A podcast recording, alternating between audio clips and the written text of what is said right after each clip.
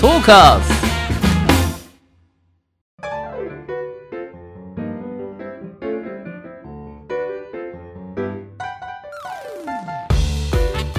リスナーの皆様ご機嫌いかがでしょうか e スポーツキャスターの R ですアシスタントの中村優香です。今週もどうぞよろしくお願いいたします。よろしくお願いします R さん、はいもう2021終21終わりますね。わりますね年末はい今年まあゲーマーの流儀うん始まって、もう24回ですねねあっという間早いんですけれども、はいまあゲームの番組っていうことで、うんせっかくならうんゲームに絡めたうん今年の漢字、一文字ゲームに絡めたはい今年の漢字、はいなる ほどなるほど発表を発表大会ですか、はいこれ発表大会しましょう。いいですよはい。どっちから選定じゃあじゃんけんしますか。はい最初はグーじゃんけんぽい。パーグどっーちがいいですか 高校であーわかりました。でもハードル上がりますからね。まあまあまあまあまあまあいいでしょうはい。はいということで、え中村優香のはい2021年のはい漢字、これは抑えるです。抑える抑止の抑そうです。ほう抑える抑えるなんですよね。ほだし、今年まあ弟の影響とかうはいこの番組やらせていただいているので、はいゲームを多分うんだいぶのめり込んだうんうん年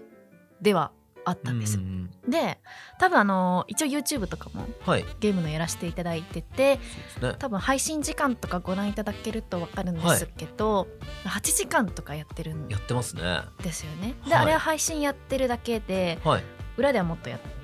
でしょうねと でも抑えられなくなってしまう。あなるほどはい、でほう抑えられなかったっていう意味ですねだからこの漢字は。ああなるほどね、はいでなんかゲームやってる時もほあのお酒飲むのとうはいあのエナジードリンク飲むのがすごく好きではいゲームしてる時にやってましたよねでそれをよく友達に体に悪いから、うんちゃんと寝た方がいいしう、んもうエナジードリンクとか、うんよくない確か寝ろって言われたんですね、に、うんで友達からは抑えられたんですけどうん、自分では抑えられなかった意志が弱いということ意で志が弱いほう意外それのもで、はいまあ抑える抑える抑えられなかった抑えたかったとか抑えたかったの意味もあります、へーすごいですねゲームにまつわることではい、抑えようとするとか抑えられなかったとかっていうのは結構新鮮ではい、 えだってまだ20代だったら抑えなかったですもん自分 はあのもうもう思うがまま倒にれるまではいゲームやって、であの倒れた時にはあのテレビの画面には対戦会の映像がずっと流れたままこうやって倒れて、あやだ結構超不健康でしたはいはい自分はねはいそんな感じで私なはるほど抑えるです抑えるだったんですね、性格的にもなんか100ゼロ思考みたいなところがあってはい、抑えられなかったっていうところはありますでもけゲれーどもムをやるゲーマーとしては向いてるかもですよねあ本当ですかやりすぎちゃう人の方がやっぱ上手くなりますからうーんそう多分やりすぎて心臓はいドクドクしてきたみたいな時も確かに確かにそんなはい R さんの私はですね、まあ、ゲームにまつわるっていうところで考えたんですけどなんつうかね普通に生きててはい全部ゲームに関わってるなと思ったんですよまずはい何をやっても仕事にこう関わってきちゃう配信やってもそうだしこうやっておしゃべりさせていただいてもそうだしうんじゃあ待ち時間にこうスマホゲー触ってても、まあ、それも仕事になってるしみたいなここで何だろうと思ったんですけど私はですね、えー忙しいという字「某」というお字えー心をなくすと書いてその通りです、はい立身弁になくすと書くんですけど、うん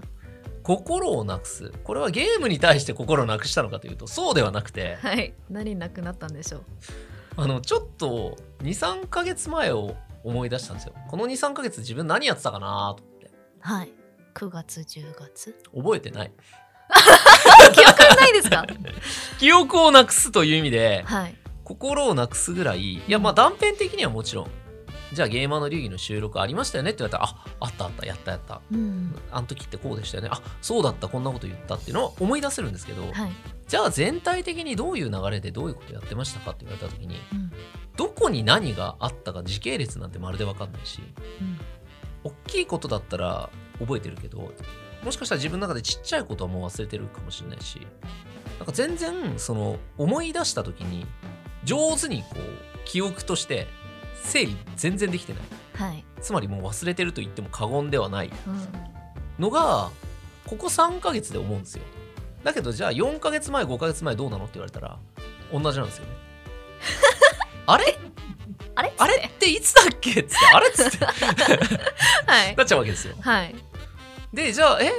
2021年の1月から3月まで何やってた、はい思い出せない何をそのタイミングで何をやってたかが思い出せないだけで自分が何をしてきたかは覚えてると思うんですよ、んでもそのタイミングがどれだったかが分かんないからあれってなっちゃったはい、まさに忙しくて覚えてないと、そうですねはいそれこそあのゲーマーの流儀あの何回かはい収録でやらせてもらってるじゃないですか、 はい R さんね一回ね全く同じこと喋ってる時あるんですよねそ心うがなそくなっれてねいる、それねあのね本当にこの後ね自分で聞いてはいゲーマーの理由を聞き返した時にあれ同じこと言ってるこれってリスナーの人たちどう思ってんだろうって超恥ずかしくなって はいでその次の収録の時に中村さんにはい俺同じこと喋ってましたね、はいちゃんとね懺悔して、はい突っ込んでくださいねって言ったんですよね突っ込めますねいやあもうあんまりにもはもういすごく、あのドヤ顔で流暢にね、はいお話しされるので、はいそうな んですねーって人が悪い今度から突っ込めますねもうちゃんと突っ込んでくださいそっか聞いた聞きましたっつって聞きましたはい、先生聞けましたよって突っ込ませて言ってくだいやでも本当にお忙しいですからいつもいやとんでもないなんか、多分あのコロナから今年って今年の前半はまだあんまり動けなかったんですけどちょっとねあの夏ぐらいから動くようになってきたじゃないですか少はいし人が。うんでイベントも増えてきたりとかオンラインのイベントもみんなこなれてきてでやってこうやってこうになったのが多分忙しい原因なのかなっていう感じで。うんなんだかんだで、まあ、あの忙しいのはありがたいことだっていうことで基本的にねしお仕事来たら受けるんですけどはい結果この通り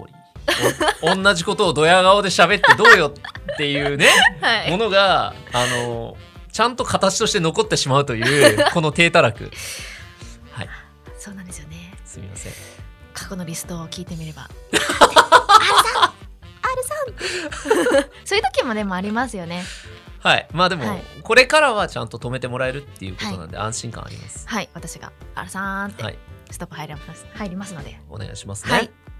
ははいい、それでは中村さんこの「ゲーマーの流儀」とはどんな番組なのか初めて聞くリスナーの皆様のためにもご説明お願いします。ではゲーマーの流儀とはどんな番組かと言いますと e スポーツ実況のパイオニアと言っても過言ではない R さんからゲームにまつわるニュースの解説や最新情報ゲーム人生で学んだことなどなどさまざまな角度からゲームの魅力楽しさをお伝えいただきますトーカーズはいそれではゲーマーズニュースからいってみましょう早速参ります本日のゲーマーズニュースは、はいジャンから e スポーツルームを震災橋店に導入ですワークマスターの記事によりますと東愛が展開するジャンボカラオケ広場ジャンカラは11月29日よりジャンから震災橋店に日本初となるカラオケと本格的なゲーミングデバイスでの e スポーツが堪能できる e スポーツルームを導入しました e スポーツルームは1部屋で5人まで同時プレイが可能なゲーミングスペースで人目を気にせず仲間と連携しながらゲームをプレイできます追加料金なしで通常のカラオケルーム同様利用時間中は1組が貸し切りで利用できるということです本格的なハイスペック PC と周辺機器を5セット導入しプロチームのスポンサーもしているガレリアのゲーミング PC をはじめ e スポーツシーンで活躍する各種ゲーミングデバイスを揃えましたということですとうとうカラオケ店にはい身近にあのハイスペック PC がうんねゲームできるようになりましたけれどあもりましたね。うんこれは一番すごいなと思ったのは、はい、えーカラオケルームと同様の料金で利用できることねえびっくりしちゃいましたうんこれはすごいですねはえいっと基本的に今のカラオケって昼間とかめちゃくちゃ安いじゃないですか昼間どれくらいだろう1時間500円とかえもっと安いんじゃないですか100円とかのところないですそっかい昼間行くことないから、はいあの看板とかに書いてあるのを見るだけなんですけど、うんえめちゃくちゃ安いなっていうタイミングがあって、はい夜とかだとね、まあ、何千円かとか普通にするけどはい昼はめちゃくちゃ安いっていう印象なんでこの学生たちがすごく利用しやすいでしょうね。本当ですようね、ん学生料金でまた安くなるのに、うんその利用時間その利用料金で普通にゲームが飛ましてできるうん、でもこれ多分一室だけとりあえずやってみるっていうところだと思うんですけど、うん採算は取れないとしても、まあ、震災橋なんですごくいろんなカラオケ屋さんがあるその中でやっぱりこう差別化はできますよねあのジャンから行けば、はい e スポーツルームあるから、うんじゃあカラオケ歌いながら e スポーツルーム開くの待とうぜとかうんとりあえずじゃあ、まあ、カラオケジャンカラにしとくみたいな感じになるじゃないですか学生の頃って特にはい行きつけの店ってなんとなく決まるから、うんそのきっかけにすごくなりそうな感じがしてそれだったら、まあ、この投資っていうのは十分なんか宣伝費の中で賄えそうだなっていう印象ですね。うん本当ですようね、ん、しかもえ5セット周辺機器5セット導入ってけえだいぶ金かお金かかってます よねかかってます。それを追加料金なしではい大丈夫なのかなって思ったんですけそうどですね。大ち丈ょっ夫と今だもうと今中村さんの具が出そうになって あの金かかってますよねこいつら金かけてんなとか言って、 いやでもい遊びに行きたいですこれ行ってみがたいですね。うん、全国にもしかしたら広がっていくかもしれないじゃないですか、そうですね。うん、あのーなんだろうな海外の途上国とかってむしろこういう流れなんですよね。うん PC ゲームに触るのは街の中にそのハイスペ一応ハイスペック PC と言われるえーインターネットにつながった PC があって気軽にそこでえー PC ゲームに触れられるっていうのが結構早い段階で根付いてたんですよ。へえ日本のカラオケとかまあ、それこそゲーセンがない代わりにそういうあのネットゲームできるカフェみたいなのがはい結構あってだから海外ってゲームをやるときに、えー PS とかコンシューマーじゃなくてパソコンなんですなるほど、はなんか日本もそういう流れがい、かなりこう浸透してきたジャンカラもそうだしホテルもそうだし、いろんなところにこの e スポーツルームっていうものをはい設けていって、これが実際に数字的なあのプラスを出せれば、うん絶対に増えていく流れになるんで、まあ、今は試作でいろんな店舗を作ってみてるっていう感じなんでしょうね。うんいやこれ遊びに行ってみたいです行ってみたいですね。はい。あのうち自分の話していいですかも？ちろん。あの私マンション住んでるんですけど、はい。毎週末になると、はい。なんか多分向かいのお部屋のお兄さんたちがはい。 ゲームでワーキャー言い始めるんですよ。ほう。多分エイペックスとかやってると思うんですけ ど、はあそこにいるみたいなっい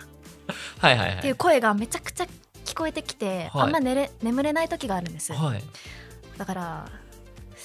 そのお兄さんたちにうんこのジャンカラの震災ファッシ行ってほしい です。願い です。そうですねちょっと行ってください。。もう、はいコールオブデューティーでね、やりながら、はいお兄さんたちだと思って、こう、エイムが良くなるみたいなはいと。ころもあるでしょうね、きっとね。 どうなんですかね。いやーなんで血抜いたるわ、つって。ははいい。 ぶち抜いたるわ。そうなんですよ。なのであんまりそのお家でワキャうん。あのー楽しめあ楽しめないというか、うん。うるさくできないよゲームでっていう人は、うんこういうジャンカラとか、そうですね。うん、利用するのもいいかもしれませんね。うんはいおに向かいのお兄さんたちは、はい震災橋のジャンから行けとはい以上クレームでした。ありがとうございましたゲーマーズニュースでした。トーカーズゲームに特化しまくりトーク番組「ゲーマーの流儀」続いてはこちらのコーナーです中村優香の聞いてみましょう私中村優香が R さんに聞きたいことを聞くごくごくシンプルなコーナーですでは本日の聞きたいことはゲーマーすぎて夢でもゲームが出てきたことありますかほう。ほうこれはもううんあるんじゃないでしょうか、あるんじゃないでしょうかと。あるだろうと。あるだろうと思って質問をしました、っていうことは、えー中村さんももちろんじゃあその経験があると。もちろんありますどんな感じで出てきたんですかゲームを寝る直前にすることが多いので、確かに。は。はいいよく夢に出てくると思うんうんうんうんですけど、うんあのーあれですね COD とか、はい APEX やった後あはとは。やっぱ誰かに追われる夢を見ます銃を持ってる人に、えーはい、でめちゃめちゃ怖い夢じゃないですか。怖いんですよはい。夢の中でももう肩こんなんはい上がっちゃって、怖ばっちゃって。こわばっちゃってうんドクドクしながらえ自分は打たないんですか自分は撃てないんですよ打てないいつも追われるんです夢でえー、はいきついじゃないですか。はいであのマンション出たところで、はい待ち伏せしてて多分 AM 置きはいはいはい、されててなんか一発でキルされるとかはいいや結構でもリアルな夢を見る見るんで、はいはい、なんで寝る前にじゃあまだゲームやるんですかいや寝る前が楽しいんです よね寝る前楽しいんですよね まそあの楽しいですね興奮うが、んあはの、いはいはい冷めぬままはい多分夢の中でもえ打つ側に回ったことはないんですか普通が回ったことないですないいつも追われてますねあそうなんですね、意はい外い一回、はいあのどこだっけと川を歩いててこう東京の隅田川、はい夢の中で隅田川を歩いててはい、あのマンションの一室からうん、あの撃たれるっていう夢見ました えありませんかそういうことそれはもう打たれたい人なんじゃない ですか打たれないのかもしられませんね夢でえー、あんまないんですけど自分ははいそういう打たれ一方的に打たれるとかははいえちなみに明晰夢とかって見られます明晰夢ですかいわゆる夢の中で、あこれ夢だって気づける夢見れないです見れない見れないですあそうですねはえいじゃあもうただただ夢の中ではい怖い思い辛い思いをして、はい打たれて、はいで起きる起きてなんかもうガタガタしてるっていうか体が疲れてるんですよねはいはい、はい、起きた時もそうですよね、はい全然疲れ取れなくないですかそうなんですよえー、大変じゃないですか、 はいでまた目覚めちゃってまたやるっていう COD やる眠くないの 眠くならなくないですかならなくないですかっていうかえでも体は疲れてるままじゃないですか寝てないかららはい何なんえですかね大丈夫ですか毎日寝れてますいや眠れてないですえー、でも悩みなんですよね不眠症みたいになっちゃってるんではいまりよろしくないなえと結構そうですね、はいでもゲームはやめないんですかゲー眠れないからはいゲームやるしじゲゃあームやるからまた眠れなくなやるゲームのジャンルを変えよ変えますか う変えたくねえって顔す るので確かにもう追われてるのは辛いです夢の中でいやなんかもっと平和な動物の森とあか確かになんかこう何の争いも起きないよういいかなもゲームやればのほほんとしたそうそうそうそしたほっこりしした眠りにつけるかも、う、うん知れないですそうですね、はいえー、R さん見ないんですねそんなえっと自分はそうですねそんな一方的な夢は見ないですけどまずじゃあゲームにの夢を見るか見ないかで言うとめちゃくちゃゲームやってる時は見ますめちゃくちゃやってる時はめちゃくちゃやってる時は見ますね、はいで多分そのゲームについてすごい考えてるから見るんだと思うんですけど、はいまあ、自分も寝る前にこう対戦ガッとやってうんで寝るとかあるんですけど一番やってる時は夢の中でもえ対戦してます夢の中でも夢の中でも対戦してて、うん夢の中でいっつも自分が悩んでる組み合わせの対策を思いついたりします で夢の中ではい「これじゃん!」って思うんですよえすごいで連携してる起きるパはいッと起きて、あれだってなるんですよですぐつけて試す、あその夢の中で見うるん、対策はうんちゃんと実用的なものなんですか、もうあるはいあもうあるもうあるへー全部が全部じゃないですけど、はいあなんかあこれは夢の中だけのやつだなとかうん分かる時はあるんですけど、実際に起きてやって試したらはい超有効これじゃんみたいなへえ感じではいもうやっぱ自分に感動しますねはいなんて有能なんだって ね天才ですよねある意味夢の中で問題解決できてるじゃんって思っうてっていうのはありますねはいやっぱりでも寝るはい直前にはプい、レイしたゲームがうん、夢の中でも出てくること多いですよね。多いですねだから怖いゲームとかやんないです、あそっかなるそほうどんですよそれこそあれさね、はいバイオハザードとかやったらもうダメです失神しちゃいますももんうね寝る時間とかじゃなくて、うんもう時を超えて起きてる時間にまで影響が出 るんでダメですよ、あれは。この間おは話、い、出ましたね VR そのうですねなるほどちなみにはい夢だけで言うと、はいえっと結構俺は特殊かもしれないですね夢だけ特集夢の見方はい明晰夢が見れるんですようーんだから日常的な失敗ってあるじゃないですかはい、やっちゃったーみたいなうん、例えばですよ峠の道を車運転してて事故っちゃった盛大に事故起こしてはいうわ体痛いし車ぐちゃぐちゃだしどうしようってなってる時にいや夢ならこれ覚めてほしいな夢じゃんみたいなえー、気づけるんですか気づけるで夢だからもうきついからそろそろ脱出しよう問うみたいな感じでパッて起きれるえー、なんかそこあれなんですね自自由自在じゃないですけど、はいあもう目覚めようみたいなそうそうそうへっていうのができる夢が結構あるんで、えはいだから怖い夢とかも夢を見ながらうわめっちゃ怖いけどこのシナリオすげえ感心っしててはいだってこんなの誰が見たって怖いじゃんみたいな、ここの展開っはいて思って一時期あの夢日記みたいな感じで枕元にペンと紙置いといて、はいそういう夢を見たらバッて書き殴ってはいでこれで俺はシナリオでも書いて一発当てちゃおうか なと、思った時期があって、えーあの夢占いとか検索しません一時期してたんですけどあしてましたもう途中からやめましたねあんまりなんかいいいいこと書いてあればいいですけどそそう振り回されちゃうのは良くないなと思って、でも大体夢日記って後で見ると全然面白くないんですよね一発当てようと思 って書いてるそうのあんになに俺怖かったのに全然怖くないじ ゃんとか、うん結構ありますね、へえそうでもなんか失敗が多いかな夢の中で失敗したりしてあーこんなことやっちゃったなでもあ夢じゃん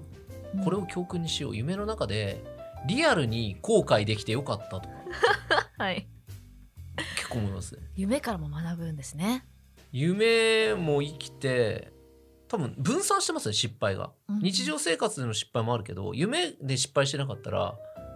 2倍失敗してたってはい感覚はありますへえ面白いそうだから普通の人違うんだっていうのを大人になってから気づきましたねえーじゃあそれが当たり前だと思ってたんですね今までうーんだしみんななんかこんこんなもんなんじゃないのはってい思ってたんですけど、あと夢でいろんな夢を見てて自分がいつも疑問に思ううん夢の中で何かを食べる夢って見たことあります、食べる夢ですか、はい、あんまり記憶にないですあんまないですよねないです、で俺もある日気づいたんですよ夢の中で何かものを食べる夢を見た時にうん味って感じてんのかなってへえで自分の今のとこ結論は感じれてないんですよねはい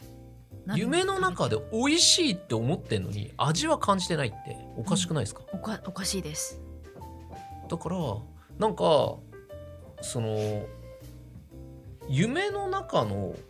ラッキーとか美味しいとか幸せってはい実は表面上だけな気がする気持ちいいとかもあーそのあ実際に感触が気持ちいいとかじゃなくてーはい気持ちいいって思ってるだけみたいななるほど、だ実際にじゃあどう気持ちよかったのとか柔らかかったの硬かったのとかうん、あんま分かんないっていうかその五感の一つぐらいしか機能してない感じがするんですよねはい夢ってなるほどでそれが事実になってる感じがしてうーんはそれが一番自分の中で顕著だって思ったのはいえ味覚夢の中で味は感じるのかどうかっていうのは美味しいまずい不思議ね今まで味わったことないかもこういう話を古舘さんとかにするとすっげえいろんなことを教えてくれんだろういなやってそう思っだちゃとうん思でいすよまねす 感動そうそうそう確か人間の感覚はとか言ってにいやーすごいいいですよね、また深い話でも広がっていきそうですけ ど R うんそうさんあのもう一つねはいお聞きしたいことがあるんですけど、はいあのレッドブルアスリートはいはいはいはいでどんな人がなれるんですおかーレッドブルアスリートってうんご存知ですね、はいあのー格闘ゲームにもいるんですけどいろんなスポーツにレッドブルアスリートっているじゃないですかそうですよねはいでこの番組でもレッドブルってあのレッドブル組手っていうイベントがありますよとか、いろんな話をあのさせていただいたと思うんですけど結構この格闘ゲームの、えープロにおけるレッドブルアスリートというスポンサードの仕方って変わっててあのレッドブルさんって、えー普通のスポーツと e スポーツをあんまり分けてないはいつまり、えっと、プロ野球選手と e スポーツプロ野球選手って違うじゃないですか。はいそれって分けて考えられてるじゃないですか。一般的には一般的にも、多分スポンサー的にも、多分、あのーなんだっけ、前の e プロ野球の選手の話をしたときに、はいそこでも別に同列に扱われないじゃないですか。まあ野球確かにプロ野球選手に求めるものと e プロ野球選手に求めるものって多分違うんですけど、はいレッドブルアスリートって割とそこの分け隔てがなくてえーそうなんですかレッドブルアスリートが集まるところはえいろんなアスリートたちが集まるその中に、え e スポーツのアスリートもいるっていう感じで分けられてる分けられてるっていうか、えっと、そういうふうにカテゴライズされてるからえ話を聞いてると、えっと、レッドブルアスリートっていうコミュニティの中に生きてるんですねプロゲーマーが。えはいだから、えーレッドブルアスリートになる人っていうのは本当にアスリート気質な人であったりとか、えーブランディング自体がアスリートっぽいブランディングになるからただ強いだけじゃなれないはいのがレッドブルアスリートえー、そうなんですねだから、うんまあ、スポンサードも手厚いしレッドブルのその、うんいろんな、えーサポートも受けられるしなんて言ったらいいのかななんかイベントとかでもやっぱ優遇されるんですよねあレッドブルのイベントレッドブルアスリートとかに、まあ、呼ばれるんでうーんでそんな中で面白いなって思うのは、まあ、レッドブルアスリートになったボンちゃんっていう選手がいるんですけど、まあ、すごい強かった選手で、まあ、強いプレイヤーの中では結構最後の方にスポンサードを受けたプレイヤーだったんですけどあそうなんですかそのボンちゃんがいろんなところからプロになりませんかっていう結構いいお話を受けてる中で、えーそういったところのお話にはあんまり乗らなかったんですねだから最後までスポンサードを受けるのが遅れたんですけどボンちゃんはこのレッドブルの、えー話が来た時に、はいえー受けた理由としてレッドブルさんは自分のいいところも悪いところも過去全てに遡って情報を全部目通してくれてたと、ああその上でえ一緒にやりませんかって言ってくれたことにすごい誠意を感じたって言って、まあ、レッドブルアスリートにはいなったんですけど、んなってからのボンちゃんのそのなる前かななんかねととにかくボンちゃんがもともとはすごい、まあ、言葉選ばずに言うと太っててでまああゲーム好きな人だなって感じだったのが、うんえーとまずめちゃくちゃダイエットして超シュッとしたのえー、はいでその上、えーヘビースモーカーだったんだけどえ医師の力ではいえタバコもやめてどころかめちゃくちゃ体も鍛えまくってあのスポーツマンになったアスリートにまさになった、でプロ意識も超高いから格闘ゲーム界において多分プロゲーマーになったビフォーアフターで一番変わった人がボンちゃんそうレッドブルに翼を授かったら人が変わったみたいなそんなうまいこと言わないでくださいよいや本当にね今びっくりするぐらい、はいあのじゃあちょっとえ見たいです写真で見てみましょうか、そんなにもうパッと見ただけであ痩せたねってわかるくいらいやーもうすいごいなるほどなるほどはいということで、今アルさんにはいボンちゃんさんの写真を見せていただいたんですけども、うん、垢抜けがすごいすごいでしょしだいぶシュッとしましたで多分ボンちゃん誰にも強要されてないんですよそのスポンサプローさんプからロ意も識の高さで、うんプロゲーマーとしてレッドブルアスリートとしてはい、活動するんだったらこれぐらいはやらなきゃいけないって いうとうわころからーのはこの変わりようなんで、いやはいっぱ自分にめちゃめちゃ厳しいしうんそのなんか自己管理の高さとかはがい、プレーにも出てるっていう、うん、そんな翼授かってますね翼 さすちなみにレッドブルアスリートってはい貧困法制だけだと多分なれなくて、えちょっとやんちゃ要素がないとダメなんですよ。じゃあボンちゃんさんにもそれがあったと、もんちゃんも結構あの言うこと言うズバッと物言うタイプなんで、うんいいものはいい悪いものは悪いっていうのを自分の価値観で言うからええだから格ゲーのなんていうのかなある時期のキャラクターの調整とかがちょっと偏ってたらこれはおかしいでしょっていうのをインタビューでもバシッと言っちゃうとかはいでそれが世界で物議を醸すと かねおぼんちゃんこう言ってんぞみたいな感じで、はっいていうのを、うんこうなんだろうなちゃんと自分を持って自分の言葉で意見するっていうところも結構レッドブルアスリートの人たちは特徴的、へえですねじゃあスポンサーさんによってうんどこを見るか、重視するかとかも変わってくるものなんです、結ね、構変わってまますねええそうなんですねだからこのチームの選手ってこういう人が多いよねとかっていうのは色は出てきますねなるほど、うじゃあなんかレッドブルアスリートっぽいよねっていう人もん、あいるいるみたななるほどしこの人はすごい人だけどレッドブルアスリートじゃないよねっていう人もいる、ええ面白い、うん、なるほど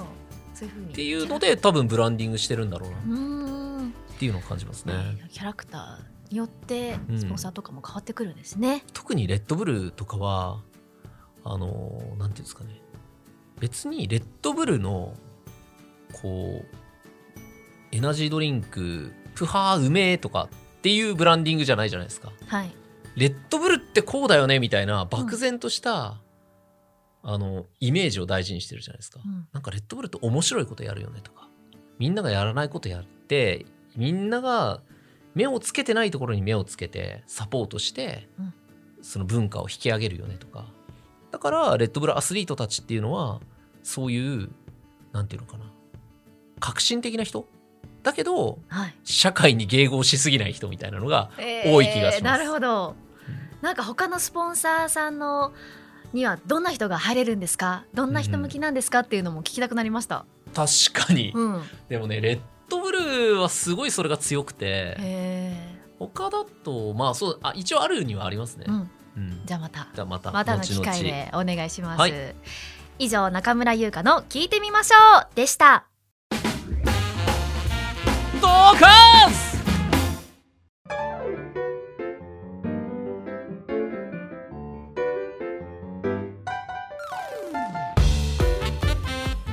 ゲーマーの流儀あっという間にエンディングのお時間ですはい、R さん何かお知らせはございますか？はいそうですねあの年末ということで、えー梅原プレゼンツ「獣道4」という、えー特大イベントがあります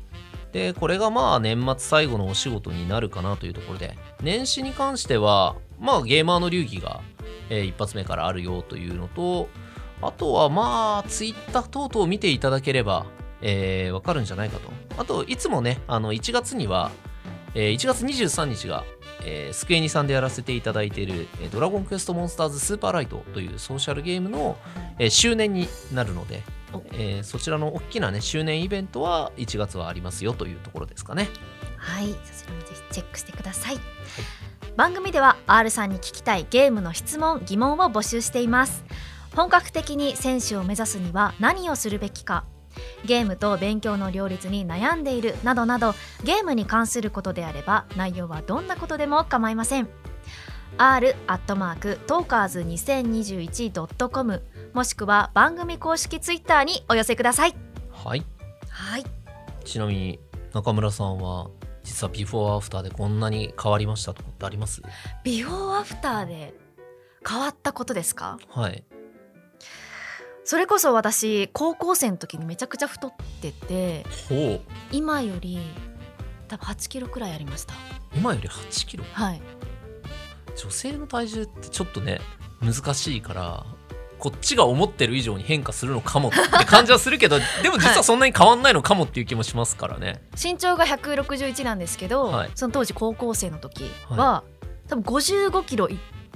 てほうもう女子校だったのでおもう男性の目とかももう全くなくてほうほもうめちゃくちゃなんですかハンバーガーとパスタを食べまくってた時期ういやそれはやばそうですね 健康にもやばそうだし、はい摂取カロリー量もやばそうですねはいやばかったですへで55キロまで行って、はいあせっかくここまで来たならえはい55.5キロ目指そ